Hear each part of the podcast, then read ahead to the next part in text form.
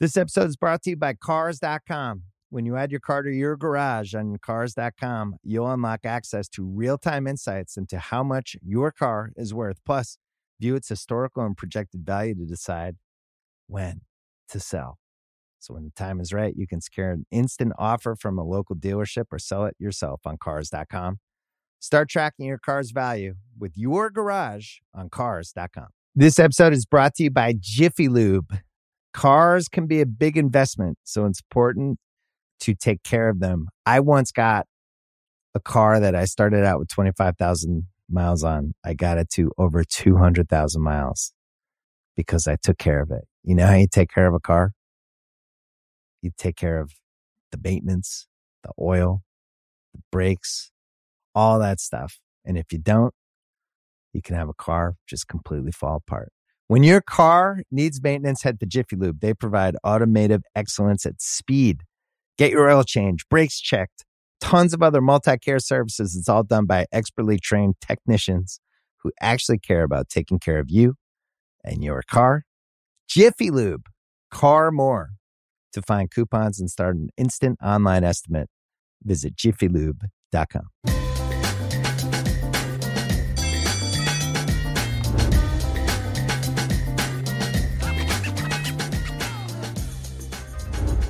All right, joining us now on Thru the Ringer, you know him as the press box's very own Bryan Curtis. Bryan, great to have you back on the show, man. Thanks for having me, Tate Frazier, as always. Yeah, I'm fired up because there's a, a lot of conversation happening this morning. You and I, we're fans of sports media. Uh, we like to consume sports media. We like to watch these television programs and debate the debates that are happening on those TV shows. And there is a seismic shift that is happening right now in the world of debate television. You have Shannon Sharpe, who was once with Skip Bayless, now going to ESPN uh, to be with Stephen A. Smith on First Take. You have Skip debuting his new version of the show. Uh, Richard Sherman, one of the faces of that, Michael Irvin, and Keyshawn Johnson. Let's start there because there is a clip that is circulating this morning, and it is those three that I just mentioned, and not Skip Bayless yelling about things. And and how is that going to end up? And what are your thoughts? Because we're we're learning a lot about the uh, the new landscape of uh, debate television. There's a real Marvel superheroes crossover event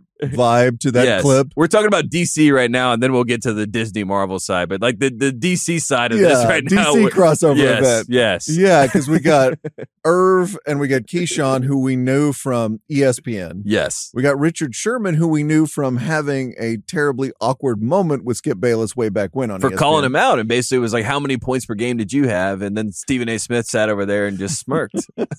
They've all got like 20 things to say right? at the same time. It's funny. I think these shows get better when they get more personal. Mm. Skip and Shannon was never more interesting than at the end when there seemed to be something really, really big at stake there that was bigger than, you know, you think Cooper Rush should be starting for the Cowboys in the playoffs, and I don't. You know, sports topic du jour. And I just wonder how personal this will get.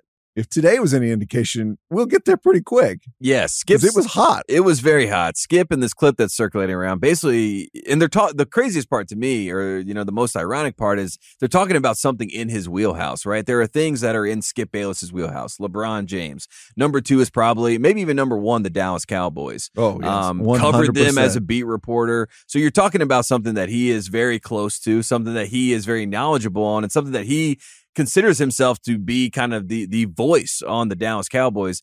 And instead, on his show where he created this platform, there's three other people. One of them, a former Cowboys legend, and Michael Irvin, yelling over top of him. And I think that's what's going to be fascinating moving forward because the platform was created by Skip, created by Stephen A, so to speak. But now they're bringing in these these outsiders, and they're supposed to kind of like bend the knee, but they might not.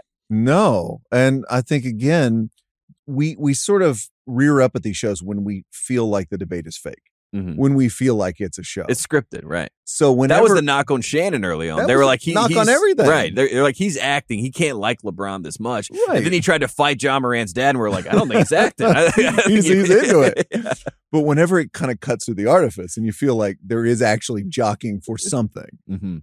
That's bigger than let us face it a Trey Lance segment, which is what they were doing today. Right. This whole thing is like so weird for me because I grew up in Dallas Fort Worth. hmm Skip was writing about the Cowboys, as you say. Michael Irvin was playing for the Cowboys. And I just remember the biggest like sports radio tempest, and he was on sports radio at the time, was always something about like the Cowboys backup quarterback. Mm. It was never can Troy Aikman win the big one exactly. That probably happened. But it was about little things. It was about minutia. That's when it truly everything was just on fire and people were yelling and people were hot on the radio and stuff like this. So this is just it's a very weird flashback for me. It's kind of par for the course when it comes to Cowboys uh, conversations, like you said. And probably the most famous person on the Cowboys is always going to be the backup quarterback because, you know, it's always Troy Aikman's fault for his fumbles or Tony Romo's fault for his untimely interceptions, right? When you're a Cowboys fan, you always want to, you know, you, you're going to blame the, the QB1 there. And then right now you have the situation where Dak, you know, all this footage is coming out in the offseason of him throwing interceptions.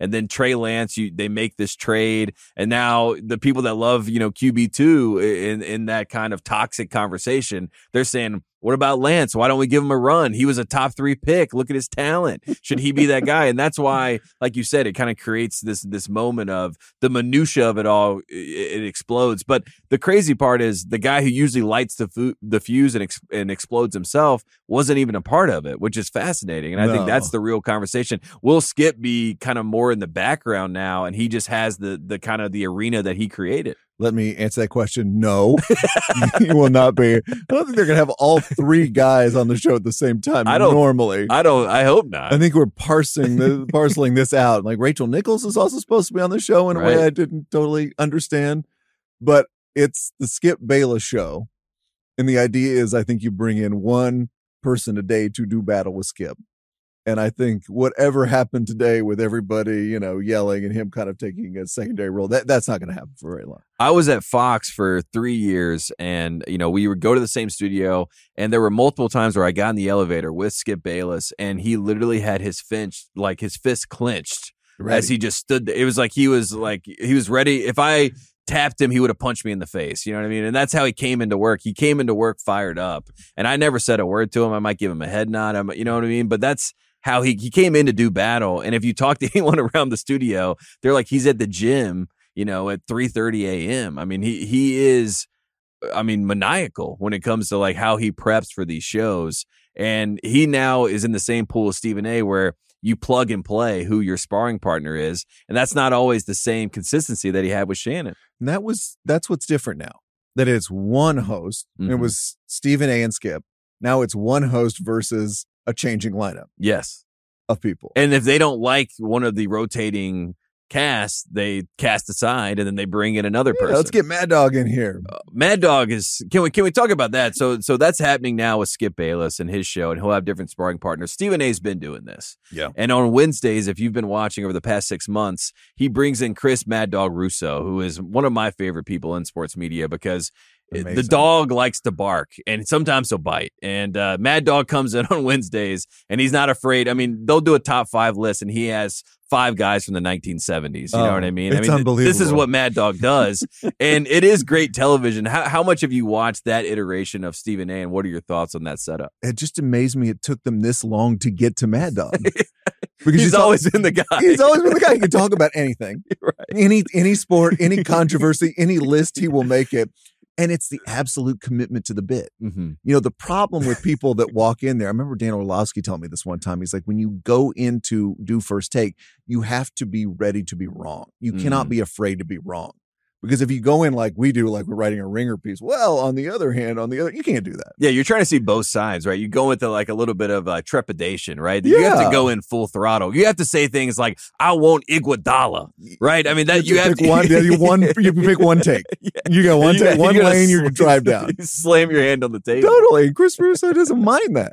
He's not worried about that. He's not like, uh oh, you know, awful announcing is going to do an item about me tomorrow. He didn't care. Mm. He's ready to go. Yeah, and that's how Stephen A. wakes up. And obviously, Stephen A. has this podcast now. He's Oh also, God. I mean, talk, the aggregated Stephen A. content I get on Twitter every day. I mean, that's like that's my whole day. It's like Dov Kleiman repackaging Adam Schefter rumors or whatever, and then it's Stephen A. said X on his podcast, on Mhm. First Take, on everything. Mhm. I'm just like, okay, he, does anybody else anybody else do anything today? It's kind of fascinating, and, and I've been watching it. So he goes on first take and he and he gives a bold take. Like he says, so and so. He said recently, Lonzo Ball cannot sit down without pain. Right, that was the big one that just happened. He went on first take and he said that. Lonzo Ball then sees that news cycle aggregated, and then he responds and says, "Here's a video of me sitting down outside of this pool five times. Stephen A, you're a liar." Calls him out. Then it used to be you have to wait a day to to see Stephen A's response. No, he had two hours later, he's on his podcast and he's like, Lonzo Ball, I have your medical record records. I know your doctors. I talked to your father. You know what I mean? And it's like the news cycle, instead of it being 24 hours, now it's like one to two hours before we get a response. And it's yes, it's seven cycles in one day. I mean, and I feel insane. within like the sports media, there was a kind of unspoken rule, like, okay, don't don't acknowledge that. Just don't right. don't give in to this. This has its audience. but as an outsider, if you feed this, it just gets bigger and bigger and Yes. bigger. But now uh, it's like everybody forgot. They're like, did you hear what A said today? Tweet, Boom. here's the clip. But I guess there's just so much material and it probably does well in aggregation world that at some point you just can't resist it. How do we deal with the aggregators? I mean, this is my Uh, final point about sports. Do we care about that here at the Ringer? The aggregators? I- have never heard anything about that here. I've, I've seen a lot of uh, yelling to the skies about these aggregators, but especially with the the blue check mark goes away on Twitter. You can buy it back, I guess, if you want. But in general, there is now this like information feels very lost in translation, and the aggregators they're fiending off this, especially the trollers who like to aggregate and then troll people on the, on top of it. Um, how do we deal with this? How do we parse through this? Like, are there going to be classes in journalism school about how to deal with aggregation? I went through this wormhole the other day because there was a story that got aggregated about Apple being in talks to buy ESPN. Mm-hmm. Now that's sort of on my beat. And that's sort of a big deal. And Huge that's something deal. we whisper about. Could that happen? Could they get in on it somehow? But it was an aggregator who was tweeting out a story with that headline. So I clicked through the story. The story he had tweeted was itself aggregation of another story. then I went to the third story, and the third story didn't say that. It was Mm. just wondering aloud, which is the kind of thing we do at a bar or right, phone or on yeah, text or whatever. General thought, yeah. Yeah. Could this happen? Yeah. And so it's like somehow we got to like three layers removed. So there's one, there's like the dishonest aggregation, the clip, the weird, you know, you take somebody out of Mhm. context. But on the other hand, there's just like, I'm not even sure anybody's doing that on purpose. I think they're just like, well, here's something. And you're just like, what am I reading? And how do I get this out of my feed? Right. I don't want this. And I don't want to go down through the wormhole of trying to figure out who the original source is. And like you said, a lot of times you get to the end of the rabbit hole, wormhole, whatever you want to call it, and you say, "Oh, this is just a guy who just is yeah. thinking out loud." it's getting to be like those weird ads, you know, when you're like scrolling down a page, it's like, you know, the star I of the sometimes I go down the wormhole and I'm like, "I said that." like, You- that's me. Yeah, right. Exactly. you know those ads you get where it's like this star of the '80s looks like crap. You'll never Yeah, believe who it is. Like that. We're kind of at that level of NFL news and NBA news at this point. We're just like, eh, eh, but you can't escape it. You can't escape it because there's going to be seven cycles a day, maybe even more, and uh, we're just all trying to keep up with the hubbub.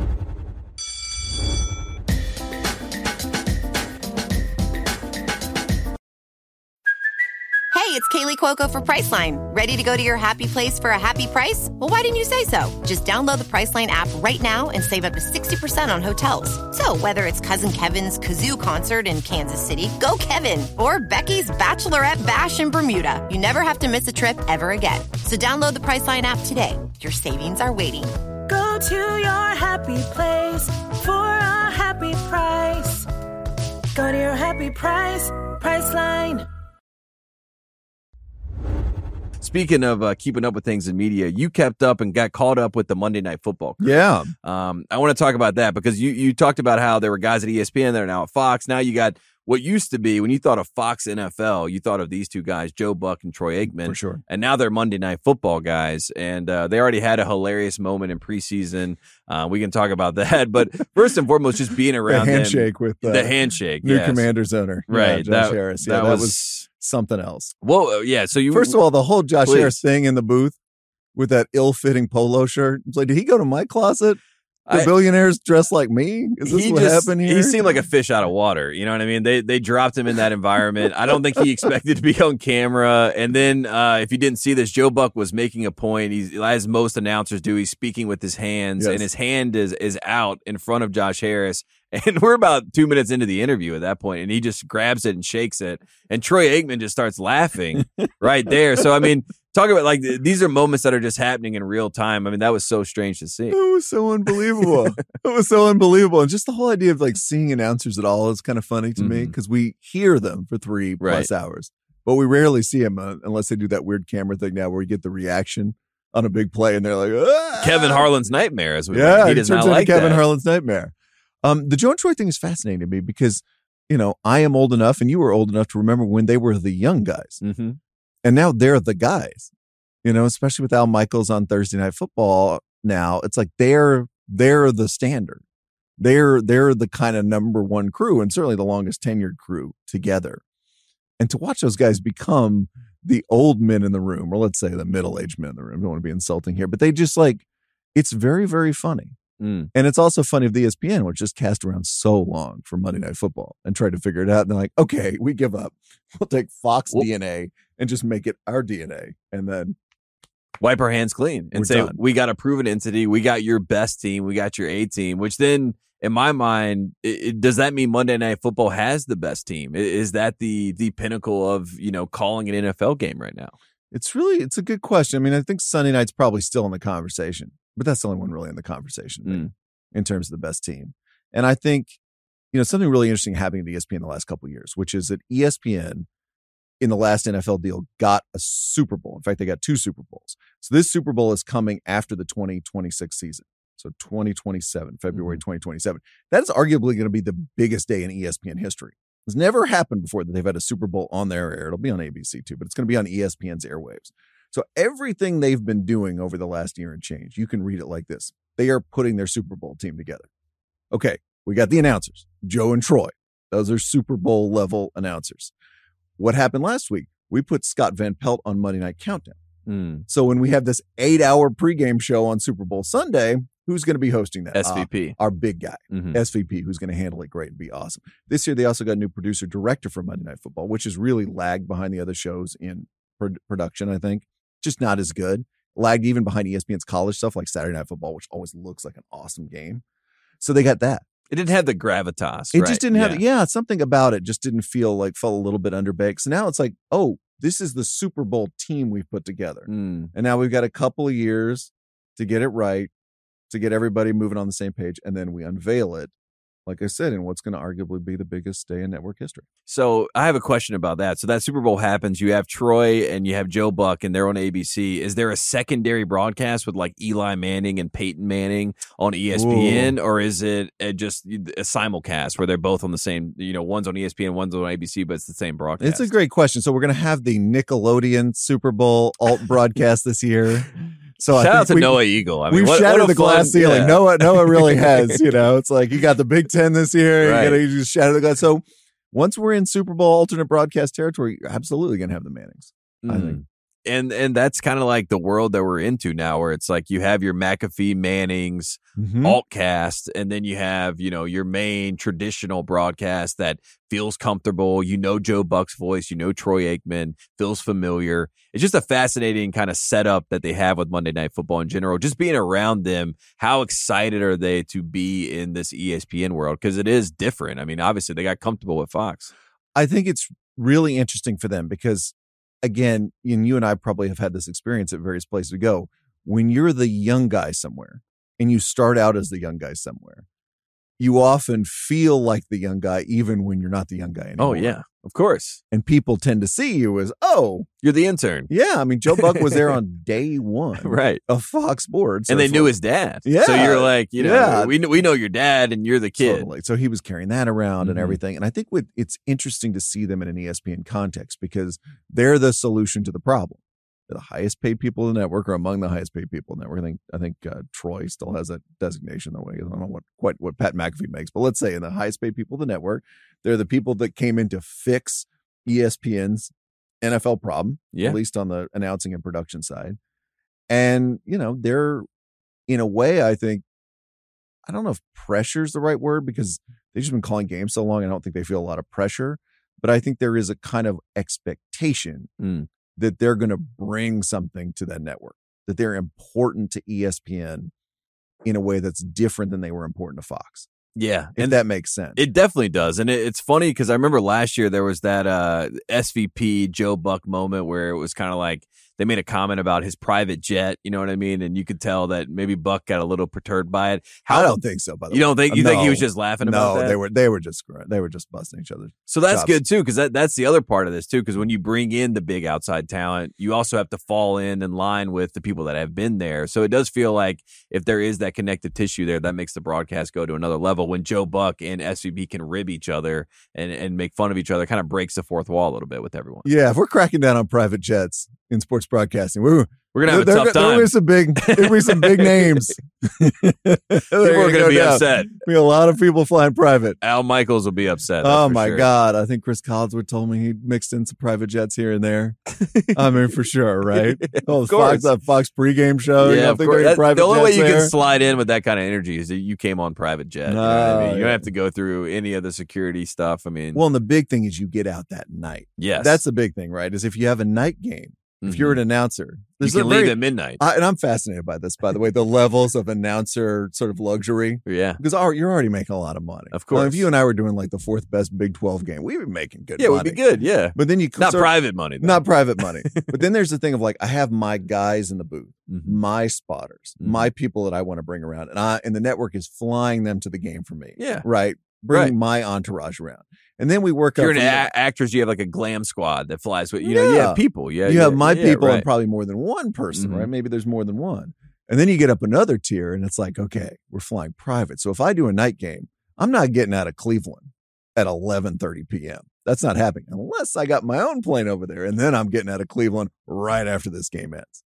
So that's a big deal, right? Uh, Spend a night in a hotel. You know, certain presidential candidates, by the way, thought the same way about taking trips to Iowa. right. I want to go home, yeah, get me out of here. uh, but I'm fascinated by those just little touches. I am too. One last thing on the the NFL broadcasting boost in general. Al Michaels. Yeah. Is, is he update on him? Is he is he happy with the decision to get there? Because I felt last year I felt a really check in on Al. Yeah, I just want to do a check in because I love Al Michaels so much. But Thursday night, I just feel like it's almost like he went all the way to the top and then he just like circled back to the start. You know what I mean? I, I don't know how else to say it. I know it. It felt weird watching those horrible games. I felt bad for him and Kirk Herbstreit. Oh my god, there was so much Russell Wilson. There was so much Russell Wilson inflicted on all of us last year in so many games. I I hope that it's going to be more Sean Payton focused this year, and I think that's what he's doing. I think Sean Payton's saying all this stuff to kind of get the attention away from Russell, but who knows? Totally. And the thing about Thursday night is I know it's crappy in terms of like NFL terms, especially compared to Sunday, the big Fox CBS Mm-hmm. games on Sunday afternoon, but it's still a big deal. I mean, if you're Al Michaels, again, it's, you're not calling Big 12 here. hmm You brought in a new sports division at Amazon. You are calling Thursday Night Football. You got the night all to yourself. You got Herbie, who we love. So I just think, I don't know. I think the schedule's a little bit better this year.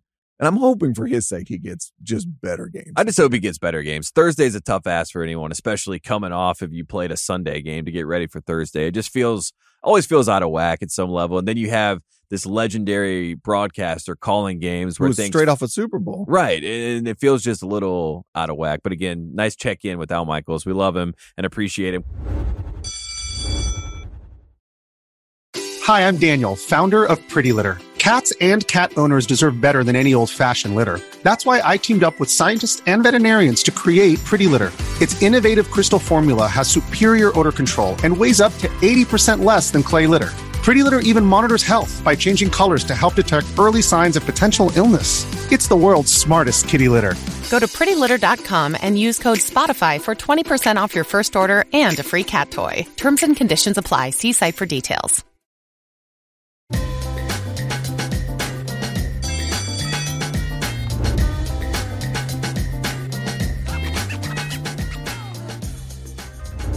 Quickly before we get out of here, it's week one of college football. Yeah. I want to talk about some of the big storylines in college football. Let's start. We're in Los Angeles. We got Caleb Williams in our backyard, throws four touchdowns, um, in his including that game. one that was just unbelievable. fumbles little the ball. busted play. Yeah, right. And he looked like he was just standing still. Threw It- the ball like sixty yards in the air. easy money touchdown. USC's defense gave up 28 points. That that was not good news. Um, but how do you feel about the Trojans, Lincoln Riley? Uh, we know them well. I mean, even you from the Big 12 football days, you know Lincoln Riley. Or, or do we think this is a year that Caleb could repeat his Heisman? That's a fascinating question. It's like it goes back to the thing our boss talks about all the time, which is Voter who should win the Heisman and the voter fatigue. Absolutely. Are we going to give it to this guy twice? Mhm. Because there really is a lot of reluctance to do that, especially the Heisman, right? It's only Yeah, right. one time. So I would be I'd be interested in that. As for USC, they're one game away from the playoff last year. Mhm. It's so it's so to me, I love college football because there's so much finality to it that you forget what happened. I was having a conversation with somebody the other day. I was like, remember when Georgia almost lost to Ohio State? And Ohio State could have gone in there and trucked TCU and been the national champion last year. And we talk about Ohio State a whole lot differently. What a different world that would be instead of like, ah, Ryan Day, what a disappointment he is. Mhm. Like they were close. They were close. And SC was close. Again, does does SC beat Georgia last year? I don't think so. But they were close to the playoff.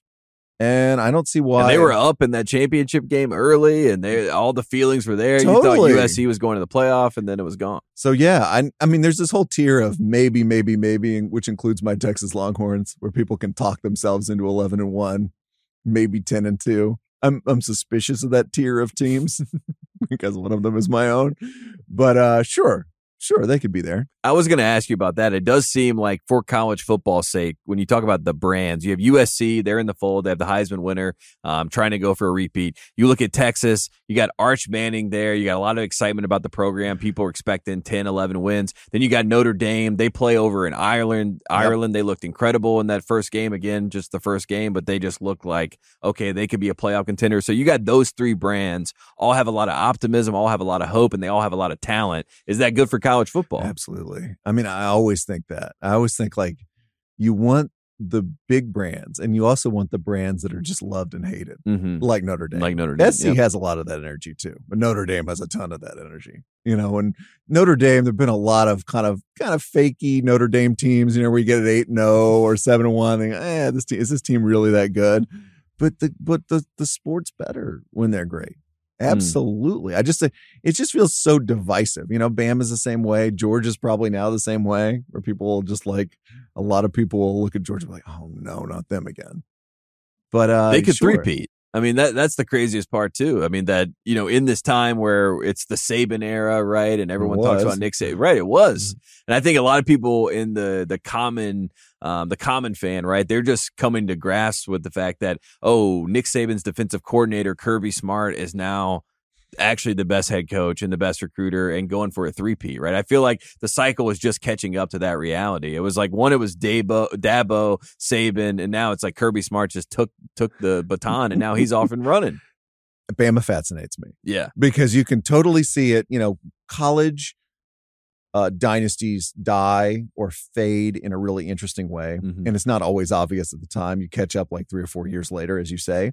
But at the same time, can't you see Saban just having an absolute screw you tour this year to everybody? Well, because especially last year, he was arguing they should have been in the playoff. Yeah, and can't you just see that happening this year? I'm just being like, you know, okay, Georgia, LSU's a very trendy pick, Mm-hmm. especially in the SEC West I this like year. LSU a lot. And can't you just see them just being like, oh, oh wait, they're 11 and one, Right. and they're in the playoff, in case you forgot. and they can win that. We are win the Alabama. national championship again. And the fascinating part about Alabama is they kind of changed. I mean, obviously the defense is the identity, but the fact that they were able to get these quarterbacks. I mean, you just look at you know it's a murderer's row. Um, you know, dating back to Hurts all the way up to Bryce Young, the number one pick, who looks great so far in preseason. So Nick Saban figured out how to adapt and you know become kind of a different version of Alabama. I remember Texas in 09. They play Alabama, Marcell Dareus, Hurts, Colt McCoy. Yep. And that was kind of like the end of the Mack Brown era, right? I mean, in that national championship game, do you think there's going to be a moment like that for Saban in Alabama where it's like you're going to be on the highest stage and then it just feels like that's the runoff period, or, That- or can he continue to kind of keep it elevated? That's a really good question because remember about Texas, what they try to do is copy Alabama Mhm. and go to a run based offense. Meanwhile, Nick Saban was innovating and say, oh, a couple years later, oh, I see what Johnny Football's doing around here. I see this. We need to spread it out. Yeah, We need to We need modernize space. our offense Yeah. and then get those five star wide receivers, which just seem to just go into the Alabama program like crazy, Mhm. throw the ball to them and let them from Julio plays Jones on, right? uh, on. So uh, DeVonta Smith. So I'm just like, I think Nick Saban is smart enough to just continually innovate. You know, college coaches, what, it, what happens is they get stuck in their ways. They get stuck in an offense. They get stuck in a style of recruiting, a particular kind of player. And Saban just always struck me as the guy who's just never going to get stuck, who will never let himself get stuck. And as soon as he does, he will be on the set of game day as a personality rather than a football coach. yeah, I think he will just absolutely walk when he senses that's happening. Yeah. Speaking of personalities, I have to ask because he is kind of the, uh, for lack of, I mean, I don't know what you want to call him, but he's the biggest personality in college football, Deion Sanders. And I'm not saying that the the Colorado team is going to live up to Dude, what we, he we could have a putting lot of Russell Wilson energy with some of those Colorado. A Well, lot of talk- national Colorado games I mean, year. Vegas tends to know a lot, and if you look at the line for their first game, they're playing. The Buffaloes are going to play TCU, who went to the national championship game. The line, I mean, they're favored by 21 and a half points against Colorado in this first game. This is Deion's first game. I mean, he pushed to have this game. What happens if it goes sideways? You know what I mean? As far as like the media coverage and things like that. I mean, I, I just feel like that whole situation might be a ticking time bomb. It might. If you could imagine like a two and done, three and done kind of run. he might there. leave. Like he might literally. He if it does go that bad, I could see him being like, "Oh, okay, well, it just doesn't work here, but it could work in more familiar territory." But you could also imagine the opposite, right? Exactly. They have an I think that's why it's fascinating. You know, they win six games this year. they had win- 85 new people. That's what I mean. They win five games, but they play better at the end of the year. And then next year, all of a sudden, they win eight. And you're like, uh oh, how did that happen? Because he's a great recruiter. Right. And there's a certain magnetism. It's like, I want to go play for Coach Prime. Mm, I absolutely want to do this. And that, as we know in college football, sometimes that's enough to get you there. right. You know, just magnetic coach. It's it's a coach driven sport, not a school driven sport. That's college sports. That's yeah, kind of how it goes. it's all everything. Yeah. And uh, one last thing before I let you go, Bryan. This is personal to you. Uh oh. Will we see Arch Manning this season? Um, One of the most famous players in college football, even though he hasn't played. we will see him throw a pass. I think. Okay. I don't think you will see him play meaningful football. Things right. have gone very up sideways. Against, up big against like a small team. He comes in and then, you know, throws a couple touchdown passes in garbage time. And then America's saying it's time for Mar- it's time for Arch Manning. to Oh my start. God. Uh, we're already saying that on the Texas message boards because he had it. like a 60 yard scramble during a scrimmage the Oh. other day. And let me just tell you, in these like, you know, web 1.0 message boards, people are like, ah, here That's our go. guy. That's why we got An era has begun. Right, right. It's This is why time. we recruited him. I love it. I love it so much. I'm excited for Texas football. I'm excited for college football. He is Bryan Curtis. Bryan, thanks so much for coming on the show. Thank you as always for having me, Tate.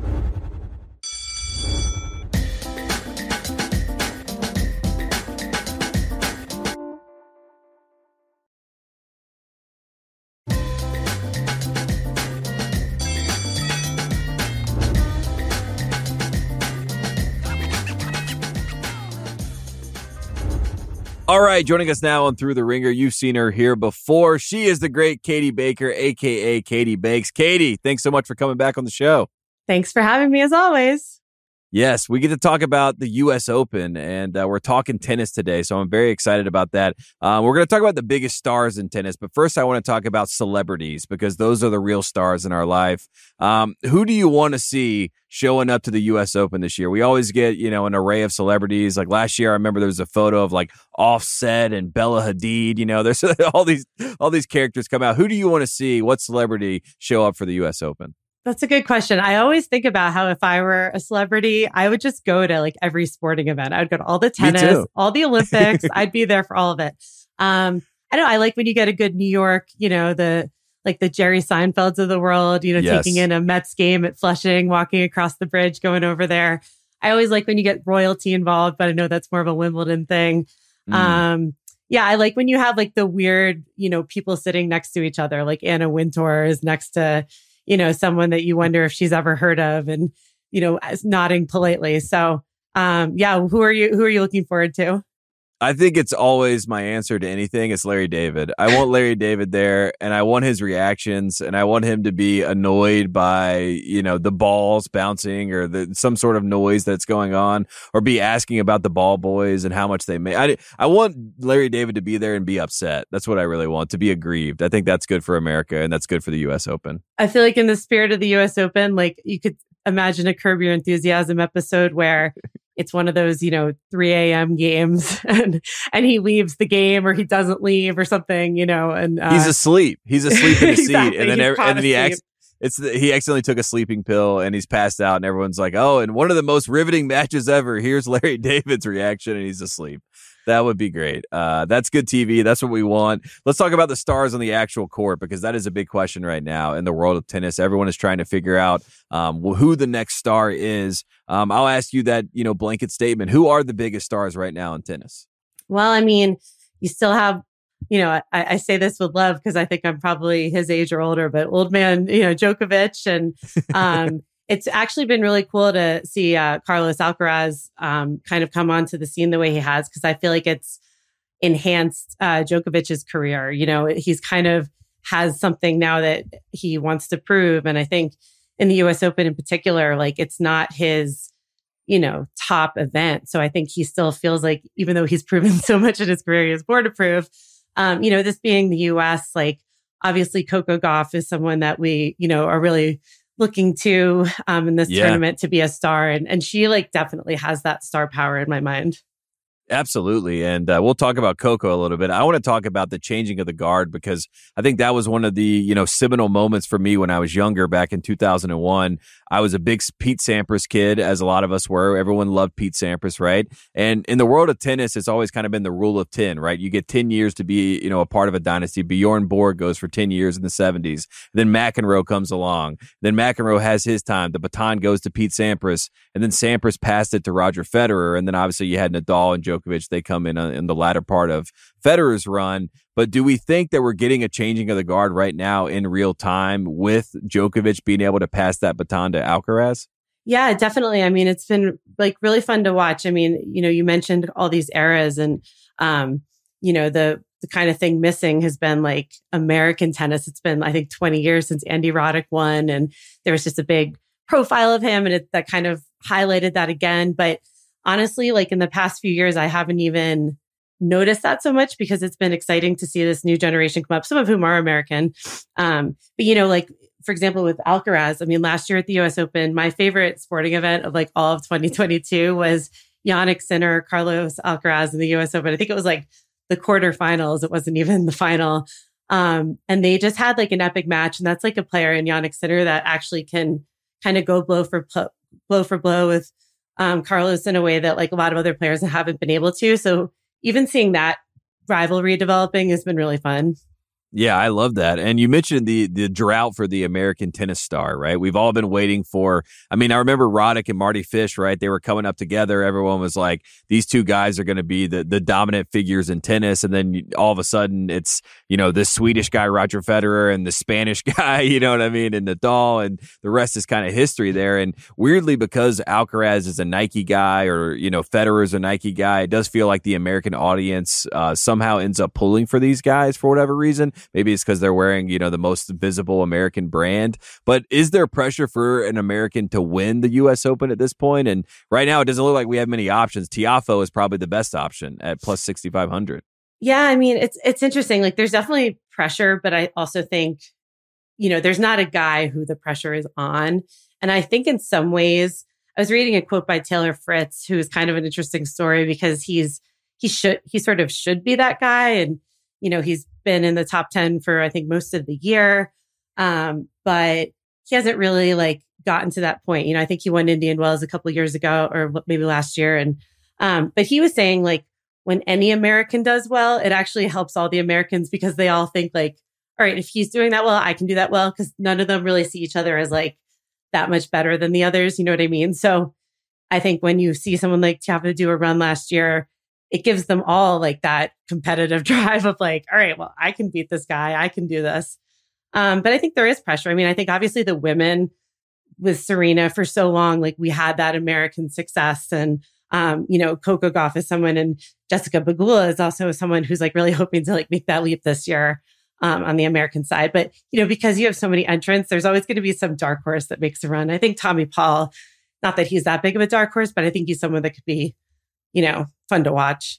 Yeah, absolutely. And I do feel you mentioned Coco Gauff, and I feel like Coco um, she has the kind of personality and the ability to be branded and, and be able to be like shared with the U.S. public, and everyone kind of falls in love with her. Right? She's got a great story. I remember her parents in the crowd like reacting to points, you know, early on in, in her career. Um, so she kind of endeared herself to the audience. I mean, do, is there a world in which you know Coco? She's plus six fifty to win this, but um, does it look like she has a nice draw to go for a run? Because a lot of times, it's, it, I mean, as dumb as it is, it is matchups when it comes down to tennis. It's funny, like the US Open tweeted that their IBM algorithm robot determined that she had one of the best draws, but she's also in the same draw as the number one, uh, Swiatek, and um, who she just was able to kind of beat, I think, for the first time in like eight tries um, in the final and uh, in the most recent tournament. And so, you know, she has that confidence, but it's also like you look at her draw, you're like, it doesn't seem like it's the easiest draw. Um, so, you know, I think most likely you will see them meet um, to determine who will be the semifinalists out of that quarter. Yeah, I uh, I do like the draw, but like you said, I mean, there's some big you know names in that group. Yeah, and, um, like, you know we've. All, yeah, right. Like it's just not a. It, even though IBM's machine may say that, I'm not sure I'm believing in whatever IBM's machine is. It, it doesn't look that way when you look at it on paper with the naked eye. So I don't quite totally. see that. We've also seen unranked players in the finals. Um, you know that happened in 2021. Uh, do we? Is there any world in which too where maybe there's there's room for some new stars to come to the forefront because that seems to happen as well at these majors. Yeah, there's some like you know there's a few who could kind of come out like, and none of them are you know I don't think they're unranked, but like Belinda Bencic is one who's like sort of interesting. Um, Samsonova is another one who I think is like um, you know, she's like top 15 at age 24 or something like that. Um, so, but I think, I don't know, I feel like I would expect like one of the somewhat top seeds to um, pull through in this tournament. I mean, Sabalenka is an interesting one because she's lost like three semifinals. Um, I think this year alone, I think wow. in three sets, and then some of them she was she won the first set. So she's got that like chip on her shoulder. Um, you know, so, you know, and uh, like I mentioned, the American Jessica Pegula, who's, you know, not to take away from her accomplishments, but just for listeners who may not know, like her dad is the owner of the Bills and the Sabres. And she's been on the scene for a really long time, but, but has never really kind of cracked a certain um, echelon. I, I don't think she's like gotten to a semis, although I could be wrong on that. But, you know, she's someone who has a, a potentially good draw in her quarter. So we'll see. Yeah, she's got great odds as well to win this thing. Mm-hmm. So she's another name to throw into the mix. Sloane Stevens is also a name um, that we all know in women's tennis. She's playing right now. I saw she lost her first set. So if you're listening to this, you probably know the end result. But just in general, that's another name I think that you know you want to put on the forefront that people know you know about certain tennis players. Speaking of uh, the top American tennis players, Serena Williams. Um, I feel like that is why we're having this conversation. You know what I mean? That's kind of like the the reason we've gotten to this point, trying to figure out the future because the greatest women's player uh, has left the game. What do you think Serena's doing this week? Is she watching? Um, and and what's what's kind of like where does she stand right now with her legacy and how how large she loomed over the sport for so long?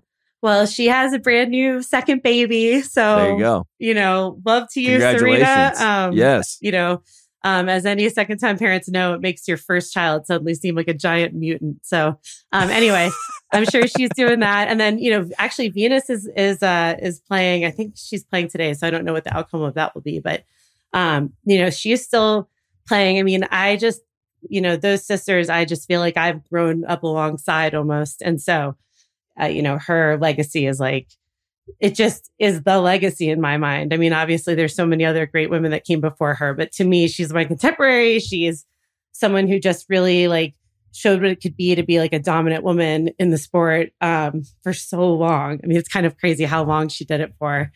Um, so yeah, I think she's she's probably watching. I mean, maybe we'll. I doubt we'll see her there, but you never know. Maybe if Venus uh, made a run, she'd she'd make an appearance. I was going to ask you about that because I, I, do remember like early, you know, with Tiger Woods, not to make that one to one comparison, but with Tiger, it felt like he was almost, um, you know, a little standoffish, didn't want to kind of put anyone under his wing. And then as he kind of got older, he started, you know, working with Rory McIlroy and working with some of these younger guys. And now you see like he and Justin Thomas have this great relationship and he, and he kind of works with some of these young Americans. Is there a world in which we see Serena do that a little bit too, where maybe she comes back and maybe tries to work and mentor some of these younger players? Yeah. I mean, I think like, you know, at the, you know, I am sure she does some element of that now, but like, I think a lot of her kind of efforts and priorities have been like she's really become such a business woman and focus on all these ventures. But yeah, exactly. She's a brand. Um, and you know, and but I do think like that's the kind of thing that, you know, especially if US tennis wants to continue to develop players like that, you know, they have a pretty good track record of having former players really come back and be in the fold. And um, I would imagine it would be the same with her. I'm sure she probably wants a little bit of a break, but um, but yeah, especially as her own kids are getting older and whether or not they go into tennis, just like I, I wouldn't be, you know, I would, I would expect that. Yeah. Yeah, we need that. I think that would be great for the sport. And also, it's good to have, you know, the visibility of Serena outside of just the brand stuff. Another big name in women's tennis that I feel like a lot of people, the general fan, may ask about Naomi Osaka. Um, I know that she had a kid and then she was back to training. She's not playing, right, in the U.S. Open? No, not that I, I don't believe so. Right. Right. Yeah. No. That, that's. I no, mean. I mean, that, like when you mentioned name. Serena, like I mean, it was. I that still remains like such a bummer to me how that like one uh, final transpired, um, and I really don't think it was like malicious on anyone's part, but like to you know, because I know Naomi Osaka is someone that really looked up to her, and to be able to play her was such a big deal. And then you know, it's always hard with the U.S. Open. You have like these crowds that are really pulling for certain people, and it's not against the other people, um, but it can feel that way. But yeah, I know. Um, you know, Naomi Osaka is always like when you talk about star power, like, right? She's kind of, you know, at that level of international.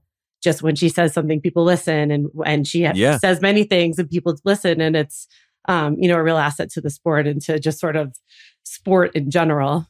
Yeah, absolutely. And uh, she's just one of those names and figures that kind of come to mind when you talk about people that can move the sport, right?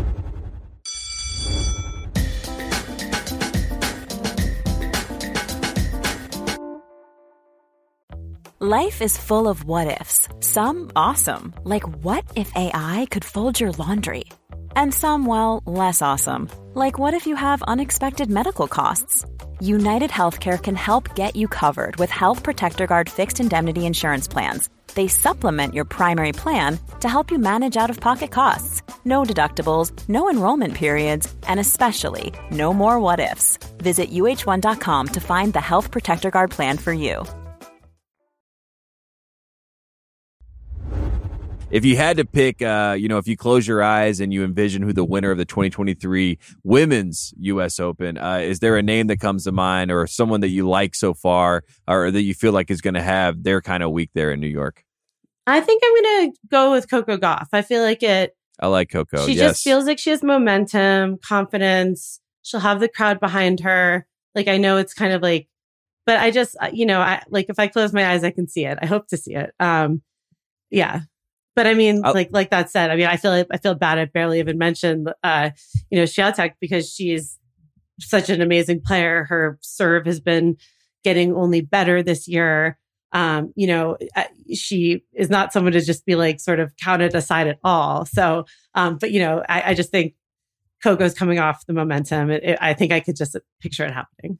Yeah, and she's got the third best odds to win this thing. She's going to be the fan favorite, as you talked about. The crowd is a big part of the U.S. Open, and uh, you know all those celebrities that come into the fold they're going to Jerry Seinfeld's going to be cheering for Coco Gauff. You know what I mean? I don't know how much he personally will have the connection to her, but just as a fan there in the building, you end up rooting for somebody. It kind of just is how it plays out. Um, I think a lot of people on the men's side they want to see uh, Djokovic and Alcaraz. They want to see that matchup again after what we just witnessed at Wimbledon. An incredible match. That match reminded me a lot of Sampras and Nadal back in 01. I, I just thought it was a literal changing of the guard in the moment, and Alcaraz delivered. Um, Djokovic Djokovic is still the favorite. Alcaraz has the second best odds. Do we expect Alcaraz to make a statement here in New York? Well, so yeah, I mean that that rivalry has been so fun. You know, it in Wimbledon, I honestly thought uh, Djokovic was going to come back and do that thing he does and win it. And just I was rip like, your I heart was like, this son of a gun, he's doing it again. um, but you know, but then he did uh, just beat him. I think in Cincinnati. I could. It might have been a different tournament, but um, so they have this great rivalry going on. That said, I think maybe you know it could be you know maybe Medvedev can kind of slide in there. I know he's a new dad too, so he's probably not at the total top of his uh, peak form, but you know he's really good on hard court.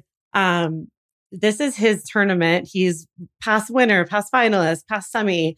Um, you know, if you're looking for someone who's not one of those guys, not that it's like that much of a thing to say, look for the number three guy, but there is kind of a, you know, a gulf between them. One that he readily acknowledges and I think doesn't mind. Um, but you know, that said, I wouldn't, I also wouldn't mind seeing that rivalry continue. You know, it's just really fun to watch. And like I said, I feel like it's elevated Djokovic's career and probably like prolonged it too to have that, you know, whippersnapper challenging him. Yeah, it kind of feels like uh, you know, like in Ricky Bobby when you know the French driver wants to come over to find like someone that can finally you know go toe to toe with him. It does feel like they have found a kindred spirit there, and he's like he has a respect for Alcaraz, and he's willing to to go and spar with him, which is good for the sport. Um, those guys are going to be incredible for quite some time. Um, I know Djokovic is kind of viewed as the villain um, for a myriad of reasons. We don't have to get into the details of that, but Alcaraz seems like he is beloved by pretty much everybody. Obviously, they love him in Spain, but he's been um, adopted by American fans. People in you know the UK loved him because of Wimbledon. I mean, how what is the likability? What is the Q scores on Carlos Alcaraz right now? They seem high.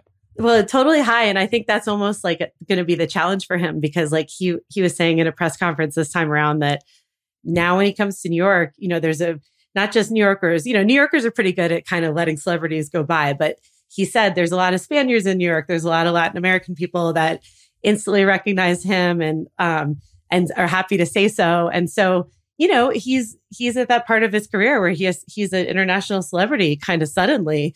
Um, obviously, he's been building for the past couple years, but he's in that realm now. So, um, you know, managing that is part of the part of the game of being a superstar, and um, I think he can manage it for sure. He's seems to have a great attitude and all that sort of thing. But it is interesting to see that he's starting to notice that. All good stuff. She's the great Katie Baker. Katie, thanks so much for coming on the show. Thanks, the great Tate. Bye.